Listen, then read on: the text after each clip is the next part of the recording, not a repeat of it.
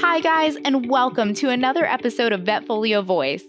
This episode features Amanda Schwarzwalder, who's a VTS or veterinary technician specialist in behavior. We sat down to review the role of a veterinary technician specialist in behavior and some of the common questions that behavior practices get from veterinary professionals and from pet owners. I love this episode because I really feel like there's something in here for everyone, whether you're new to the field of veterinary medicine and veterinary behavior, or if you feel pretty comfortable in your behavior knowledge.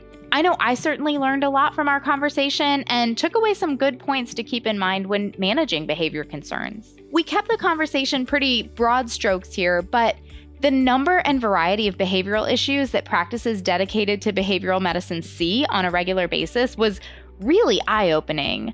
I am so thankful for our colleagues out there who help manage some of these truly difficult presentations. Let me tell you a little bit about my guest and then let's talk behavior. For over 20 years, Amanda has worked as a veterinary technician in various capacities. Her interest in behavior led her to joining Dr. Feltus at the Behavior Clinic in 2009. She's a graduate of the AHA Distance Education Program at Cedar Valley College and attended Ashland University, majoring in history and geology before completing an additional degree in business in 2021. As the practice manager, Amanda's often behind the scenes, handling the day to day business of keeping TBC running, supporting referring veterinarians, and working with the TBC to assist clients and their pets. A nationally recognized speaker in veterinary behavior and fear free approved speaker, Amanda enjoys teaching veterinary team members how to implement and develop behavior care as a team. When not at work, she enjoys hiking, reading, and hanging out with her husband Scott, their German short haired pointer Moose, and the family Clowder, which I am slightly embarrassed to say, as a veterinary professional, I was not sure what the word clowder meant. It means a group of cats. So I hope I'm not the only one out there who didn't know that a group of cats was called a clowder. But if you're like me, You've already learned something. All right, let's jump into our episode and learn more. Now, Amanda, you're a VTS in behavior, a veterinary technician specialist. Can you tell us, just tell us more about yourself and, you know, kind of getting that specialty designation? What does that mean? What do you do, you know, kind of from day to day? Oh, thank you for having me. Yeah, absolutely. It's going to be a fun time. So I actually started out in GP and got interested in behavior after seeing Ian Dunbar at a conference. And I was just like, wow, this is fascinating. And that was back in the 90s, the late 90s, early aughts. And it was just kind of like, wow, there's a different way to interact with animals. And there's a lot more that I don't know. And so that kind of started the, the drive to learn more about behavior and see how I could bring that into general practice. So I was running puppy classes and I luckily worked for a veterinarian who was interested in behavior. So we did some behavior consulting for general practice clients. And then the VTS came about um, later in my career. It became an option. And so then I was like, great, we're going to do this. And anybody who's done a VTS knows that, like any specialty, it's a lot of work.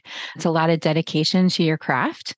And you really have to be committed to ticking all the boxes and getting your hours, because it's about 4,000 hours that you have to log working strictly in behavior and, and working with a veterinarian, because that's our goal as a VTS.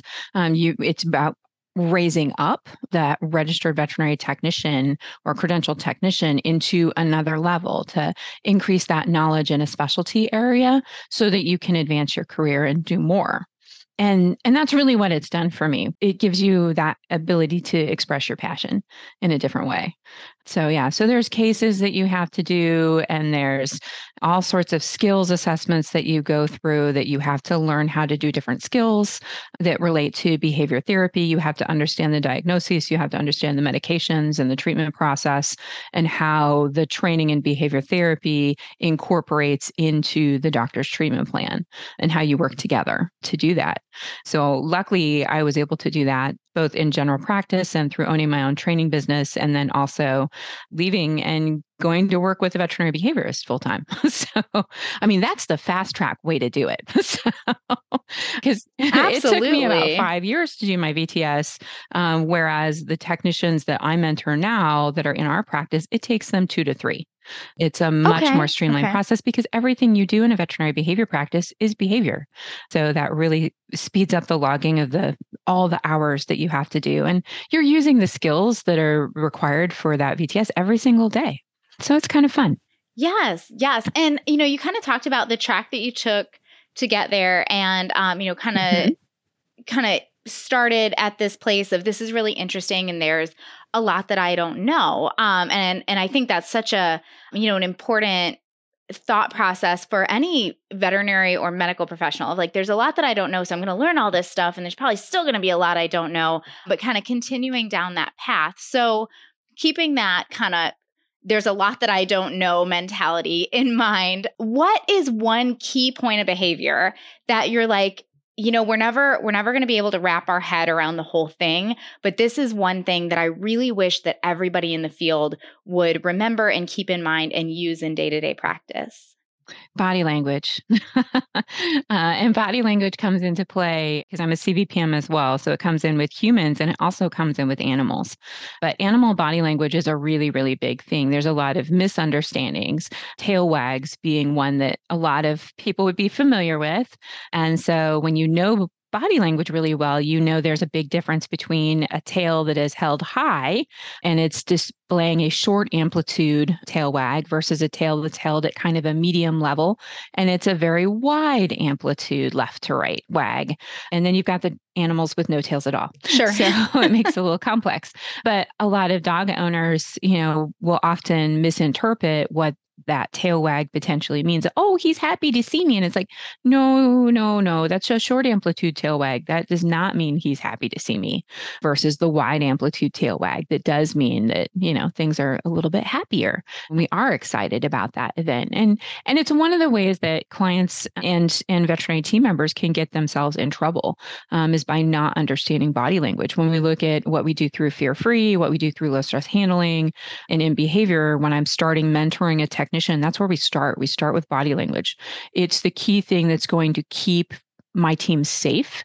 And it also is the key thing that keeps a lot of people safe especially you know when they're introducing children to the home or when you have guests visiting you know understanding what your dog is saying can help you or your cat for that instance or horse or cow that helps keep anybody who's interacting with that animal more comfortable and safe as well um, and you can prevent problems because that's a lot of what we do is we talk about management safety and prevention in behavior because that's you know we can't always fix things overnight it takes time.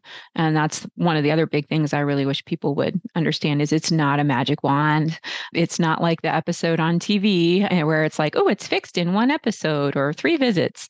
A lot of these things take a long time because they've been practicing for two years or five years or eight years so they're really good good at it. If you've been playing the piano since you were five, you're probably really good. And that's the same thing with a lot of our patients. If they've been practicing aggressing unfamiliar people since they were eight months old or a year, and now we're seeing them in the behavior practice at five years of age, it's a lot of practice. They're really good at it. So it's it's kind of interesting. It sounds really interesting. And and I love what you said there about body language because it says so much both watching the dog's body language and understanding what they're telling us and then um, being aware of our body language towards these animals as well actually just had the talk with um, my daughter my daughter this morning when we were driving to school where we were talking about different animals and you know how cool it was that so many dogs would let us interact with them the way that they do and cats and in a variety of species because you know any animal can have a bad day and or be scared or you know whatever whatever happens. So and they will they'll tell us that if we can figure out how to listen. Yeah it's funny we were just talking about this and i have no idea if she wrapped her head around any of it but it was an interesting conversation for me. Yeah yeah, and it is and it's a really important thing for for kids to learn because when you look at especially when you look at our Instagram today, Facebook feeds, I mean that's one of the things when you understand and you know body language like I can't take my dog to the dog park just makes me very neurotic. Sure. because you see all the other animals that are actually very uncomfortable and they really don't want to be there. But, you know, we don't we use dog parks to be social for humans as well. Uh, it's one of the reasons we go to the, the people go to the dog park. I want to see my dog's dog friends, and so, so it's it's a social connection for humans. And sometimes it is a fun social connection for dogs, and they do enjoy it. But a lot of times they they don't. And so the more we know, the more we understand. And and it is something that you know if you're lucky enough to have programs for kids that are happening as far as um, like Safety Town, where they talk about how to greet a dog, or if uh, you are lucky to have a family paws educator, then that's a really a neat program because that's giving kids information about how to make good choices around animals. Because if they look at Facebook, if they look at Instagram, you know, we think we should just be able to get away with whatever we want. I should just be able to snuggle my cat and smooch him on the head and he won't bite me. so yeah. and versus him going like yeah i'm not okay with that. I really would rather be sitting on the table next to you. I don't need to be you know right in your face. You don't need to be touching me all the time. So, right right and respecting respecting what what respecting these animals those boundaries. Yeah. absolutely yeah. absolutely yep. and and you know a lot of the boundaries that we have um and you know we're all different as humans in that way with our our boundaries and and so understanding animals are the same way. It makes a lot of sense. Yeah i mean not everybody wants you you to run up to them and be like, "Oh my goodness, I haven't seen you since last year," and give you a big like you have a big hug. Right. You know, some people are like, "Hey, let's just wave across the room. Good to see you at the conference." So I'm headed out to an event. And yeah, if I just ran up and hugged everybody there and told them, Oh, you're such a cute practice manager. I've missed you so much. Like we sometimes do with our animals, they're gonna be like, Wow, you you've you probably needed to get a vacation before now. yeah. You um, need to you need to see not, some people, get some of this out. to, yeah, like something's happening here. It's not gonna be socially acceptable. So we have ways of communicating what is or what isn't socially acceptable. And and animals do too, and that's that body language. So the more you know about where the ears are sitting, the eyes, pupillary dilation, can you see the whites of the eye? Because sometimes it's normal in some species and it's not normal in other species, unless they're very anxious. And we talk about whale eye in dogs, where you can see the white of the sclera. And then also the tail wags and body tenseness. You know, we tend to go like, oh my goodness, their hair is standing up. You know, that cat is all piloerect and poofy. Um, looks like the Halloween cat. And we go, ooh, ooh, they're not okay. But we've missed, when they get to that point, we've already missed a ton of other subtle signaling to tell us that they were uncomfortable before we get to that part. Well, let's let's dive into that a little bit in the veterinary clinic because like you said, what you know when we have the bottle brush tail and you know like the Halloween cat, that's mm-hmm. exactly mm-hmm. what they look like. Yeah. And you know that the cat is about to glue itself to your face if you push it too far. Yes. Um so what are what are some of the things that we can keep in mind uh, when maybe when we're bringing these cats in to to help them be more comfortable and then the signs we can look for that they're getting uncomfortable um, and i know something we've talked about that a little bit on the podcast mm-hmm. before mm-hmm. um, and covered it but i feel like it's so important because for example, I had a little kitten in yesterday for a spay, and she was the sweetest little kitten, but she was nervous, and you could tell. So, you know, we put a Feliway towel in the bottom of her kennel, and then we just gave her another one to hide under. And she was like the happiest mm-hmm. kitten. As long as she could hide and just like yeah. poke her little nose out every now and again, she was so happy. So, what are some of the things that you, you know, maybe do in your own practice or you wish that you saw more in private practice to help head off that anxiety, especially in our feline patients? A lot of it's starting before you even leave the house. So, helping clients understand carrier training and that it's important, and also making sure we have the right and appropriate size carrier. My 21 pounder is not going to fit in, you know, a teeny tiny canvas bag that's made for an eight pound cat. And if I try and put him in there, I'm already creating stress and anxiety before we even leave the home. And so, having carriers out, having towels out that smell like home. Um, my guy recent one of my guys had to have a dental cleaning recently. And so I took him, he's got his carrier with his Feliway towel in the bottom. I had another towel over top to help during transport because he gets a little motion sick in the car. So with the towel over top, he can't see things um, you know flying by the window not tempted to look out as much to help him be a little bit more comfortable it also smells like home um, and then when we got to the clinic, I kept him covered until we got him into a room because it's a it's a mixed dog and cat area, and lots of activity, lots of people and noises. So the towel can also help dampen some sound as well. And so that's beneficial. And the other thing that I try and do is I always try and lift carriers from the bottom versus holding the handle. And I think that's just years of working in vet med when they suddenly just fall apart. Yeah. or there you realize there are only like two bolts holding the whole thing together when you go to take it back to the treatment. You're like, oh, yikes. So making sure that carrier's in good condition, lifting from the bottom so that it's not going to fall apart. Because sometimes these carriers have set in some really interesting places. Yeah. I was going to say, I'm picturing like the carriers where like you put it on the table and like a spider yes. crawls mm-hmm. out of it. And I hate it when that happens. And, and, you know, it kind of speaks to, like you said, this all starting before you even leave the house. Like I right. wouldn't want to be in a carrier where like a spider crawls out or yeah. cockroach crawls out because it's been stored in a barn for six months. Exactly. Yeah. It's just, and again, imagine how that smells to the cat. I mean, they have a very enhanced olfactory sense. So, you know, you're bringing this musty, stinky thing out of the garage and they haven't been in it for two years. But today, you know, they, they need to go because it's vaccine day or, and, and they're just like, whoa, this thing smells musty and weird. And yeah, it's got friends that I don't want to hang out with um, inside of it. And so, yeah, we're already starting off on the wrong leg before we even leave the house. And then, you know, the other part to that before you leave the house is even, you know, can we use some PVPs ahead of time? Can we use gabapentin? Can we use trazodone in addition to Feliway? So things to help, or, you know, even like if they get a little stoned with some catnip, some silver vine, like having some of that available. So they're just like, yeah, this is, I'm going in my house. I'm going to have some good fun things to roll on. It's, you know, I feel great. Don't care that mom drives like a crazy person on the highway. We can't see that. And then when we get to the clinic, clinic, yeah, we've got those things that smell like home.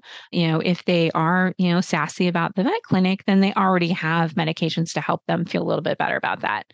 You know, if you're a little bit anxious about a medical appointment and you were able to have a couple glasses of wine ahead of time, you might do that. Absolutely. So. Absolutely. And that's sometimes how I explain it to owners when we're talking about pre-medding dogs and cats. I'm like, look, there's plenty of people who can't go to the doctor, who can't mm-hmm. go to the dentist without right. medication. Um, yeah. Or, you exactly. know, they're the, you know, the white coat hypertension and all of this. So, and and we and they know mm-hmm. they're voluntarily taking themselves to these offices. Like we yes. can't explain this to your pet. So why don't we just you know no. treat them, eh, give them the same respect we would give to ourselves and, and our you know right. our human companions, yeah, exactly. and take some of the edge yeah. off for them. And then once we're there, it's nice they have those things that smell like home. I was I was kind of startled because it's it's fun being someone who's a specialist in behavior and yeah, I'm a fear free speaker and and I'm a CVPM and I'm I do a lot of things to educate veterinary practice teams. And so where I took my own cat, I was like, no, no, no, take the screws out. And she's reaching oh, into no. the carrier to pull him out. And I'm like, oh, oh no. Um, and it's just like, oh, please let me just help you. Yes. Like not, yeah, that's a scary, yeah, you have a big old hand coming at you. Yeah. You know, yeah, yeah exactly. Yeah. Because from the cat's perspective um, or the dog's perspective, when we're going to get dogs out of kennels and we're leaning leaning in and reaching in. Um, and again, if we're not watching for the body language changes, that's that's where again we can get ourselves into trouble. Sure. Or situations, you know, we don't want to put the patient in and enhance their fear and anxiety. So yeah, so it's like kitty screws off, shell. do kitty on the half shell, unzip the bag. You know, if they're really if they're really sassy, you can inject through a carrier, you can inject through the cloth carriers. There are lots of creative ways to still get treatment happening, um, or at least get sedation happening because then they don't remember. so and that's great. What about owners? When mm-hmm. we're talking about owners here, um, I think you know all of that are those are really good things to keep in mind that we need to be doing in the veterinary clinic. Um, you know, and and talking to owners about making sure that we're prescribing gabapentin, uh, you know, or, or other you know, pre-visit anxiolytics when they're appropriate, um, making sure we're using Feliway, we're not reaching in the carrier, grabbing cats, all this kind of stuff. What about owners. And uh, you know some of the behavior consults that they seek what are some of the common questions you get? So for us uh, in our practice we get a lot of aggression to either other animals and they can be other animals like my dog sees unfamiliar dogs on walks to we get a lot of inter-dog aggression cases.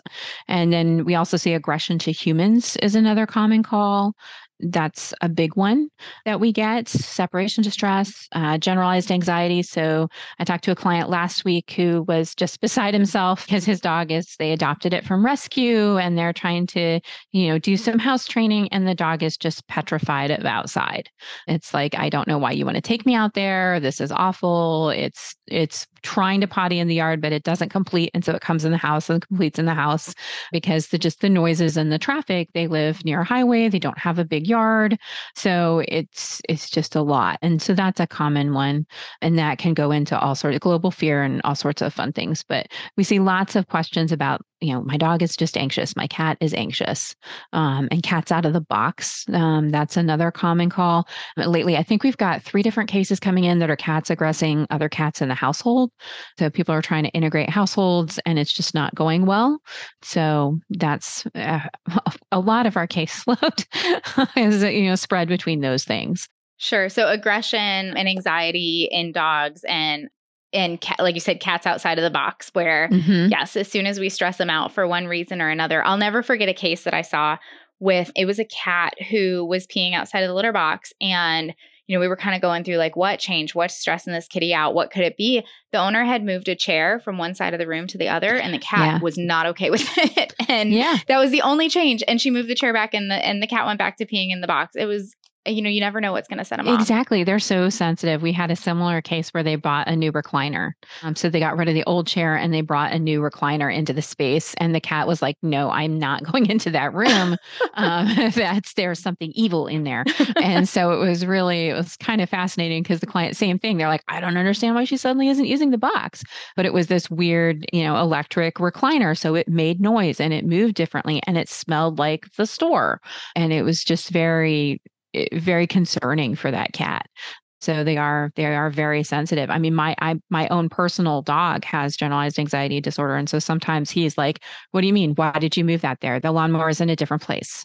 Um, it's just and it's just like it's still the same lawnmower. It's just six inches to the left instead of to the right you know but he notices those things. He's very hyper vigilant about those things and it's unless you you have anxiety as a human sometimes some of those things can be hard to understand. I love that you're bringing up all of these examples because you know, I just think it's important to remember that all of these things can happen in our patients. Like you said, generalized anxiety, you know, cats who are very sensitive to even the slightest changes in their household, dogs who don't like unfamiliar dogs and like you said with with some of the messaging that we get on online and especially through social media it can seem like you know every mm-hmm. animal should be squishy and friendly and and all of this and so really important right. to remember that this can happen in in our own pets this can happen uh, in a lot of our patients yeah. and to make sure that we're addressing that with owners if we're starting to see signs that this is mm-hmm. a problem yeah, the sooner you can catch it, the easier it is to start making changes and maybe head off more advanced progression of the disease process in the future. Um, and I think one of the other things, like I've had two different clients this week. And so it's really important for clients to understand and for veterinary team members to understand that sometimes behavior problems develop and the client did nothing wrong. They have done everything right they they got the puppy from a good breeder. They did all of their research. You know they've gone to puppy class. They haven't used any punishment. They're using all positive reinforcement and we can still end up with a problem. And that's something that you know we find ourselves like twice this week i've had the conversation with a client of like you you didn't do this. Um, this is just this is just the way your animal is. You have done everything correctly you know for whatever reason whether this is something that related to attrition in utero or stress on the mother, like things that that affect brain development before um, the puppy or kitten is even born. All of those things can play a role, and we have no control over that. You can do the best that you can, and we can still have pets with behavior problems. I think sometimes it's easy to want to be like, oh, the owner must have done something. Or you can also be in a situation where, um, like, oh, well, what the one client broke down crying because she's like, people keep asking me like what traumatic situation my dog experienced to make them this way. And she's like, and I I've had him since he was eight weeks old. Um, and I haven't like nothing. There's been nothing. I mean, sometimes we know. So I have a cat who's a patient who was in a house fire. And so he has significant burns. And so he's had a very traumatic experience. We've had dogs who've been chained to trees and left in parks, um, who've been patients. I mean, you do sometimes have a known trauma, but a lot of times you don't.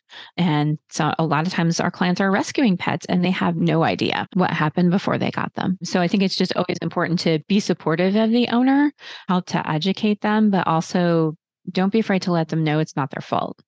And even if even if they are i mean we're behavior so sometimes you get somebody who comes in and you know they're wearing you know their little buzzers for their shock collars or they've got a prong collar on. And they were still doing the best that they could trying to get information and trying to get to help.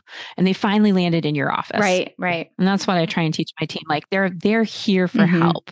They were doing the best they could with the information they had up to that time and now they're here and we get to take them to that next sure. step it's they're trying to fix a problem. And sometimes some of these problems especially when we're dealing with aggression clients don't know what to do. And they're looking at like okay well i don't know if my vet can help me with that or i don't know like the trainer said to do this so they're going with the advice of someone who is an expert in their eyes and they're just trying to get help for their pet. Yeah, absolutely. As a general practitioner, I know I find myself sometimes at a loss when an owner does bring a behavioral problem to me. I mean, certainly, you know, eh, using gabapentin and trazodone to come into the vet or, um, you know, helping to figure out what's stressing out a cat who's peeing outside of a litter box or something along those lines, I feel okay about but there are certain behavior things, you know, like inter-dog aggression and, you know, even human aggression, things like that, that sometimes I can help. I feel like I can help sometimes on the pharmaceutical side, understanding some of the medications that may make these pets more receptive to what their owner is trying to accomplish.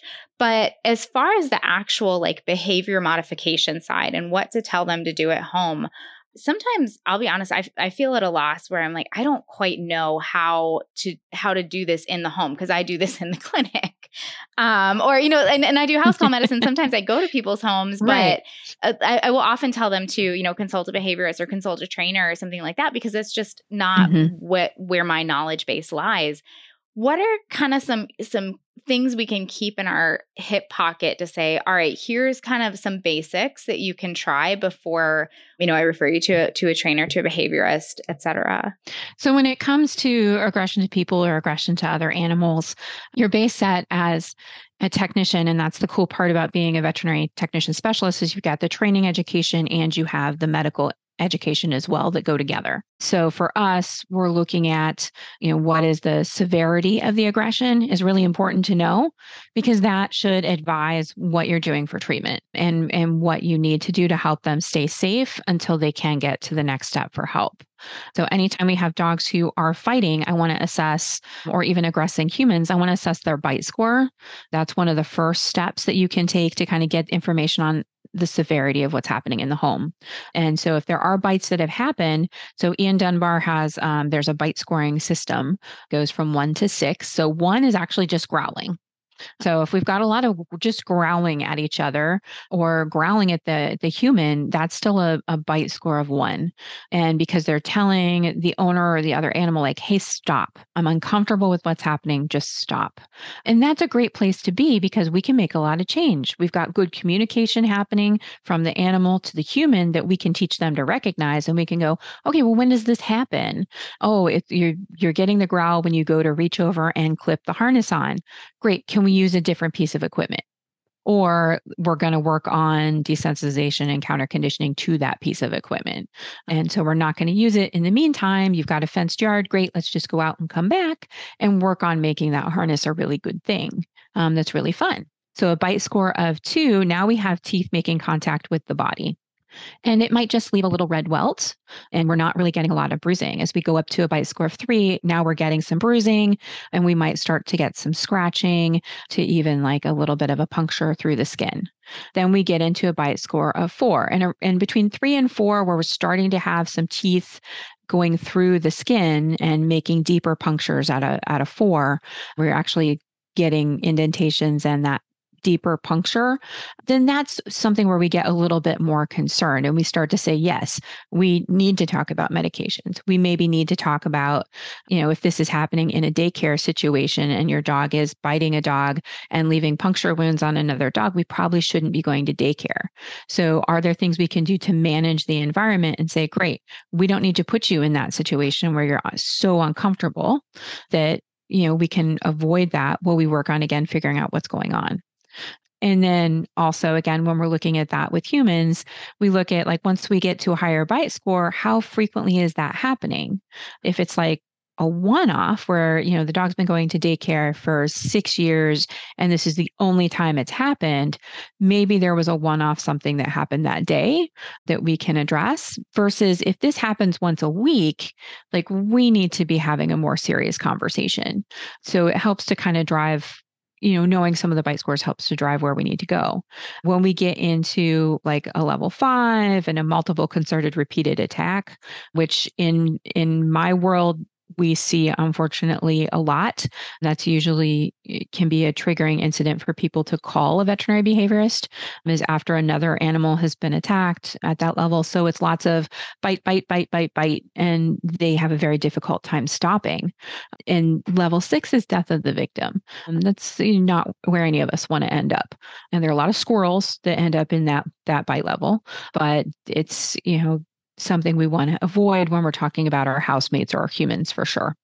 And so once you're at like four or five, then we're having conversations that are you need to be muzzle training. We need to be talking about getting a referral because it's a much more serious incident. And sometimes in those situations, we need to be talking about behavioral euthanasia. I actually had two cases in the last four days where those were the conversations that we needed to have because the client ended up in the ER in the one case, and another case, the dog killed another dog. And so it's those are the cases that we get in our practice that I hope you don't get. But when you do, you know, knowing that information, and being able to ask, like, well, what did the bite look like? You know, when did this happen? Is this the first time this has happened? Does this happen a lot? That can help you gauge, again, where they need to fall. So once you're hitting kind of bite scores, you know, three, four, five, we definitely should be talking about referral. We definitely should be talking about medication, muzzle training, and what are we doing to manage? Like if we're having dog fights in the home, maybe we not need to like separate. We need to separate the dogs. Let's not let them practice aggressing each other every day. You know, if we're aggressing random dogs on walks, is it only I only get aggressive to Yorkies? Or is it I get aggressive to Yorkies and Pit Bulls and German Shepherds and everything I see, and it's at the level of the horizon? so, you know, then we say, like, okay, again, maybe we don't need to go on walks. Are there other things we can do to burn energy and manage? So there's so much. That's what this is. This is a fun topic because this is what I get to do every day. But there's so much that goes into all the different management and safety and prevention pieces. But I think the biggest thing is to identify like, well, where are we at on that bite level scale? Are we having injuries to humans or animals? How frequently does it happen? Um, what's the intensity of when it happens? And then also looking at is everybody okay? How does everybody in the household feel about this? Because not everybody in the household may feel the same. We have families that some people are like, nope, I don't care that he reacts to other dogs on walks. Yep, he got up to that one and bit it, but it was the other dog's fault. Or, you know, they have their own mindset and they're, you're not, it's going to take a while to get them there. And that's going to impede treatment no matter what you're trying to do because it, it takes a lot of talking. But in other households they need to have that conversation with you about you know yeah my dog bit my kid today. Okay tell me what was going on. Tell me what the bite looked like. Show me a picture.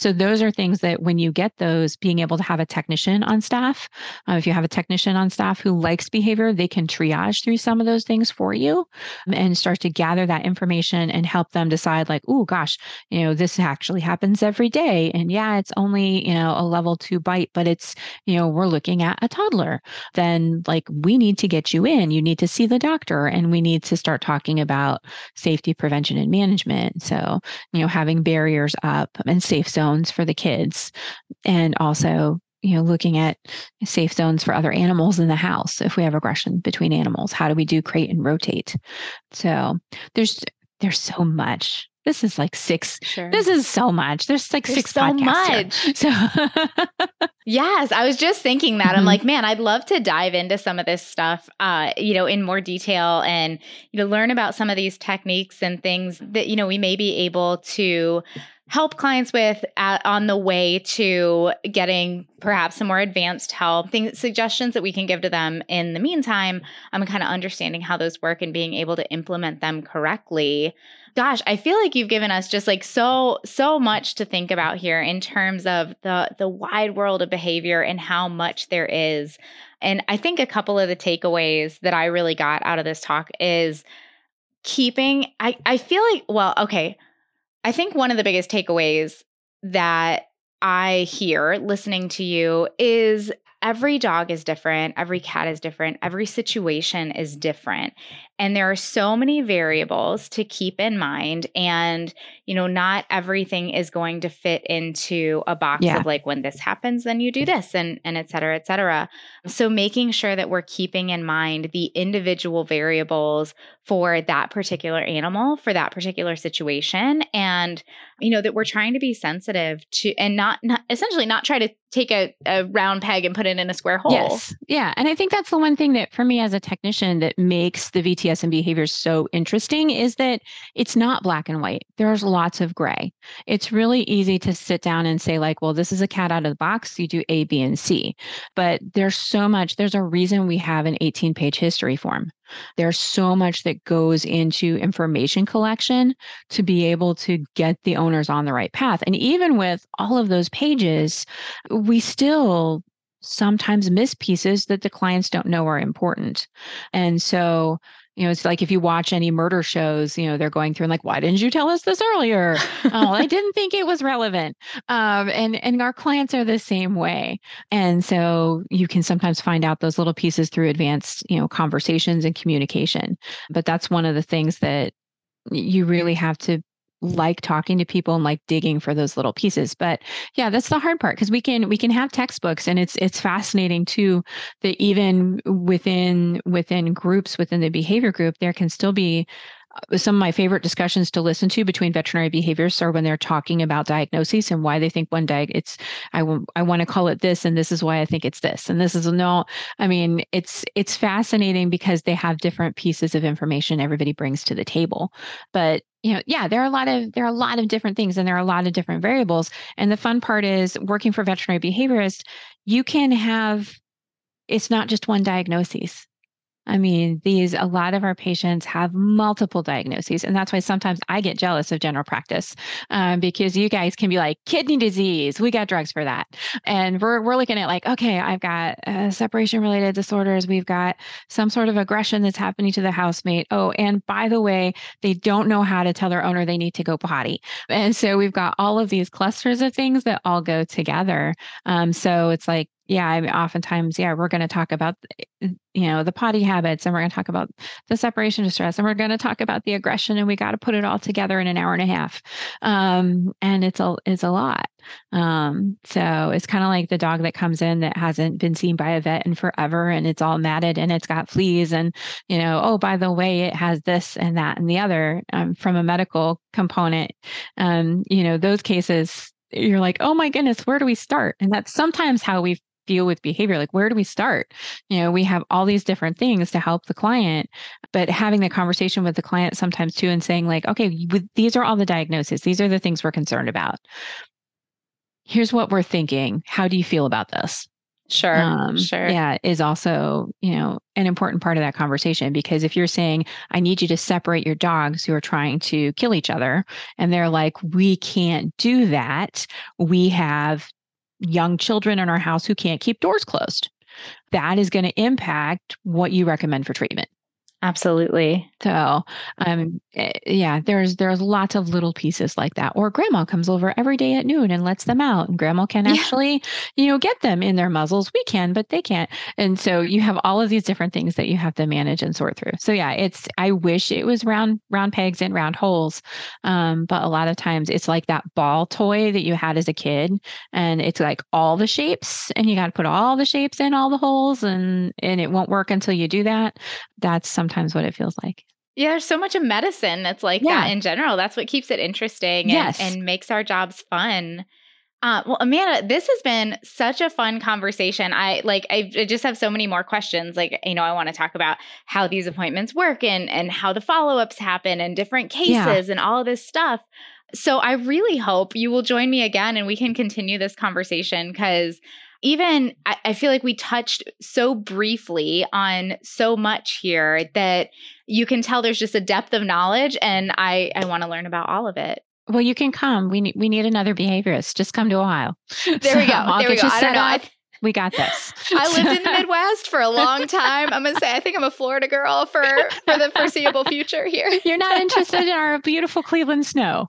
oh my goodness! Oh my goodness! Uh, well, and, and in fairness, I was from Illinois, which may have like oh. northern Illinois, mm-hmm. which has mm-hmm. like the worst oh, yes. weather in the entire country. So maybe I'm yeah. a little biased. Yeah, there you go. well, Amanda, thank you so much. This has been so much fun, and and like I said, I really hope that we can do it again and dive into more of this conversation because you can tell tell that there's just so much there. Yes. Yep, there is. There's a lot. It's it's what's kept me going for all of these years. So, it's it's there's just too much. Keep doing a good job. There's so many people out there that you're out there helping. So, thank you for coming on and, and sharing some of that with all of us. And um and like I said, I hope that we can hear more in the future. Yes, thank you for having me. I enjoyed it.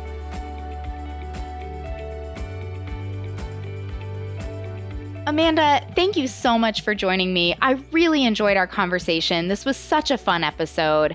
And of course, a huge thank you to everybody out there who tuned in. For more episodes like this, click on the Education tab on the Vetfolio website.